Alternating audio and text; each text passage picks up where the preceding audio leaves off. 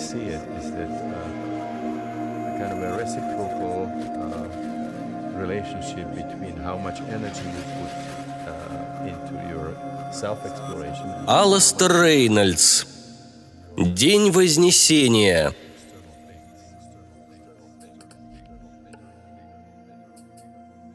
Лаутерикен проснулся и вспомнил, что сегодня его последний день на Рапсодии. Целом, пребывание здесь оказалось удачным. Планета была добра к нему все последние 96 лет. Но все когда-нибудь должно закончиться.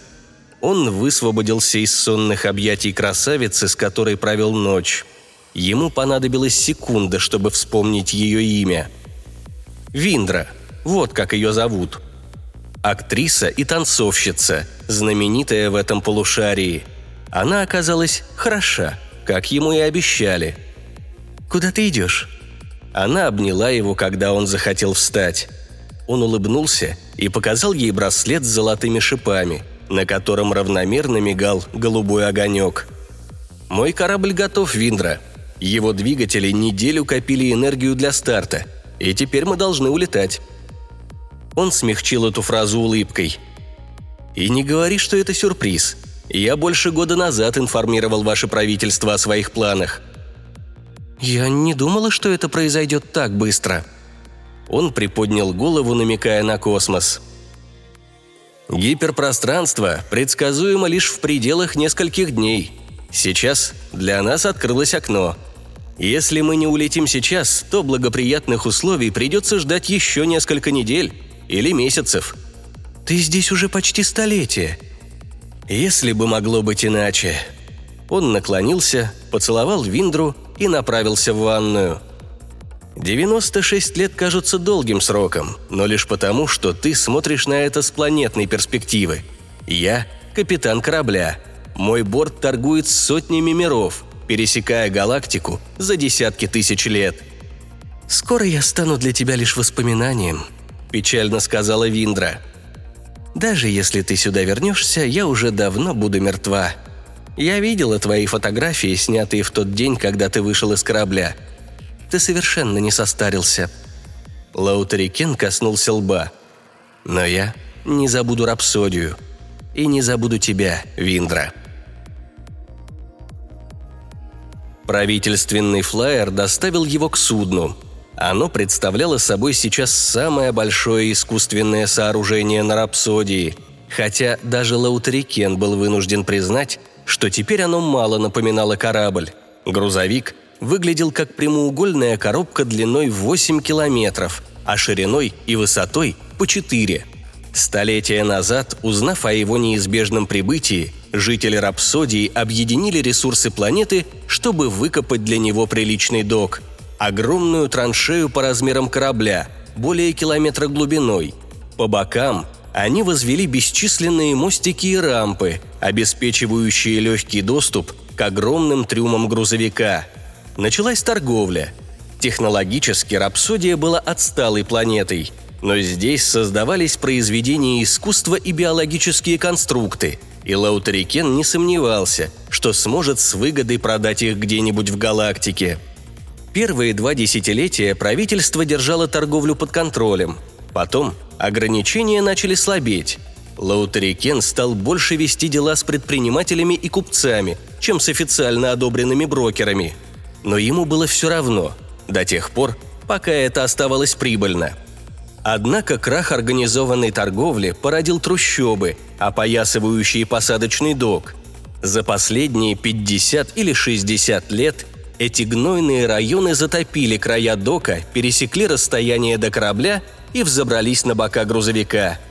С большой дистанции огромный корабль выглядел словно мохнатым из-за коррозии, и лишь при ближайшем рассмотрении, когда флайер подлетел для посадки, этот мох превратился во множество подвешенных хижин, соединенных мостиками и прикрепленных к корпусу разными подручными средствами – в 20, а то и в 30 этажей.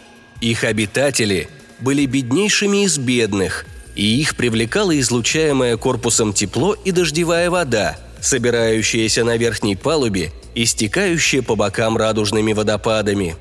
Лаутарикен годами давил на правительство, чтобы оно начало программу переселения и очистки.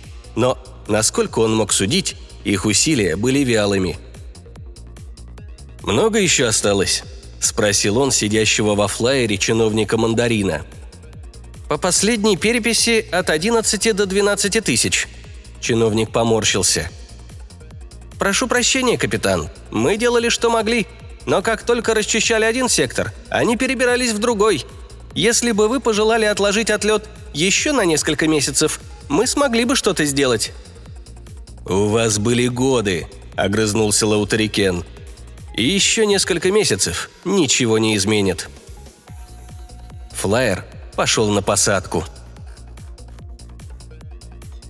Лаутарикен ступил на возвышенную платформу, выпрямился и приложил ладони к боковым консолям ввода. Из ладоней полился голубой свет, а консоли взяли образцы его кожи, подтверждая идентичность. Ветвящийся холод быстро метнулся вверх по рукам – Корабль проник в его нервную систему. Дрожь прошла так же быстро, как началась, оставив лишь пьянящее чувство могущества и ощущение, что его тело расширилось на километры во всех направлениях, до самых границ корпуса. «Статус», – произнес Лаутарикен. Ответ корабля прозвучал в его черепе негромким убаюкивающим голосом – бесконечно противоречащим колоссальному, сотрясающему мир масштабу сооружения. Двигатель готов к старту. Окно для входа в гиперпространство. Устойчиво. Прекрасно. За долгие десятилетия, когда он не был связан с бортом, он часто пытался вспомнить, какие ощущения испытывал, стоя на этом пьедестале, слившись с судном и готовый лететь. Теперь, когда эти чувства вернулись, а корабль ждал его указаний, он поражался, как вообще мог такое забыть. Он ощутил, как нарастает мощь двигателей. Пол завибрировал, и на пределе частоты Лаутарикен услышал или скорее почувствовал нечто вроде самой низкой органной ноты, которую только можно представить. В реальности то была комбинация 16 нот сливающихся в идеальную пульсирующую гармонию. Он увеличил мощность. 50% от стартовой, 60, 70. Если не считать посадку и взлет другого корабля или какую-нибудь неслыханную природную катастрофу, более величественного звука на рапсодии услышать было бы невозможно. По мере того, как корабль ослаблял свои гравитационные путы, начали осыпаться и трущобы, облепившие его бока. Лаутарикен ощущал, как они стряхиваются, разваливаясь и опадая в глубины посадочного дока многослойной лавиной. Бока корабля внизу окутали облака пыли, тускло-коричневой, с искорками огня. Он предпочел не думать о людях, все еще оставшихся в этих трущобах. В конце концов, им было приказано уйти – Грузовик начал подниматься в небо рапсодии. Когда все прошло нормально, когда грузовик поднялся с дна гравитационного колодца и направился к точке входа в гиперпространство, Лаутарикен покинул консоль и зашагал через тесные, похожие на город внутренности корабля. Вблизи точного геометрического центра судна находилась камера размерами чуть меньше одного из главных трюмов – но это полностью замкнутое, бронированное хранилище не имело прямой связи с внешним миром. Фактически, корабль был собран вокруг все еще растущего содержимого кормы. Лаутарикен стоял на балконе, нависающем над ней. Внутри, удерживаемое на месте силовыми полями, находилось нечто огромное и живое, но ныне дремлющее. Лаутарикену ничего не оставалось, кроме веры, что когда-то оно было человеком, хотя это и казалось абсурдом. Он коснулся датчиков, встроенных в перила балкона. Сигналы прокрались в кору огромной, размером с дом мозга существа, пробуждая его от спячки. Примерно через минуту чудовищные глаза на чудовищном лице приоткрылись. «Лаутерикен?» – спросил голос, мягкий и интимный – но все же настолько громкий, что перила балкона завибрировали. «Да?» «Статус?» «Мы на курсе, господин. Через три часа будем в точке перехода». «Очень хорошо, Лаутерикен. Мне надо что-либо знать?» «Нет, господин. Все двигатели работают в номинальном режиме. Континуум стабилен и держится».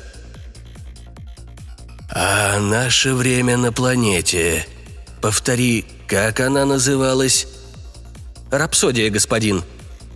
«Оно было прибыльным?»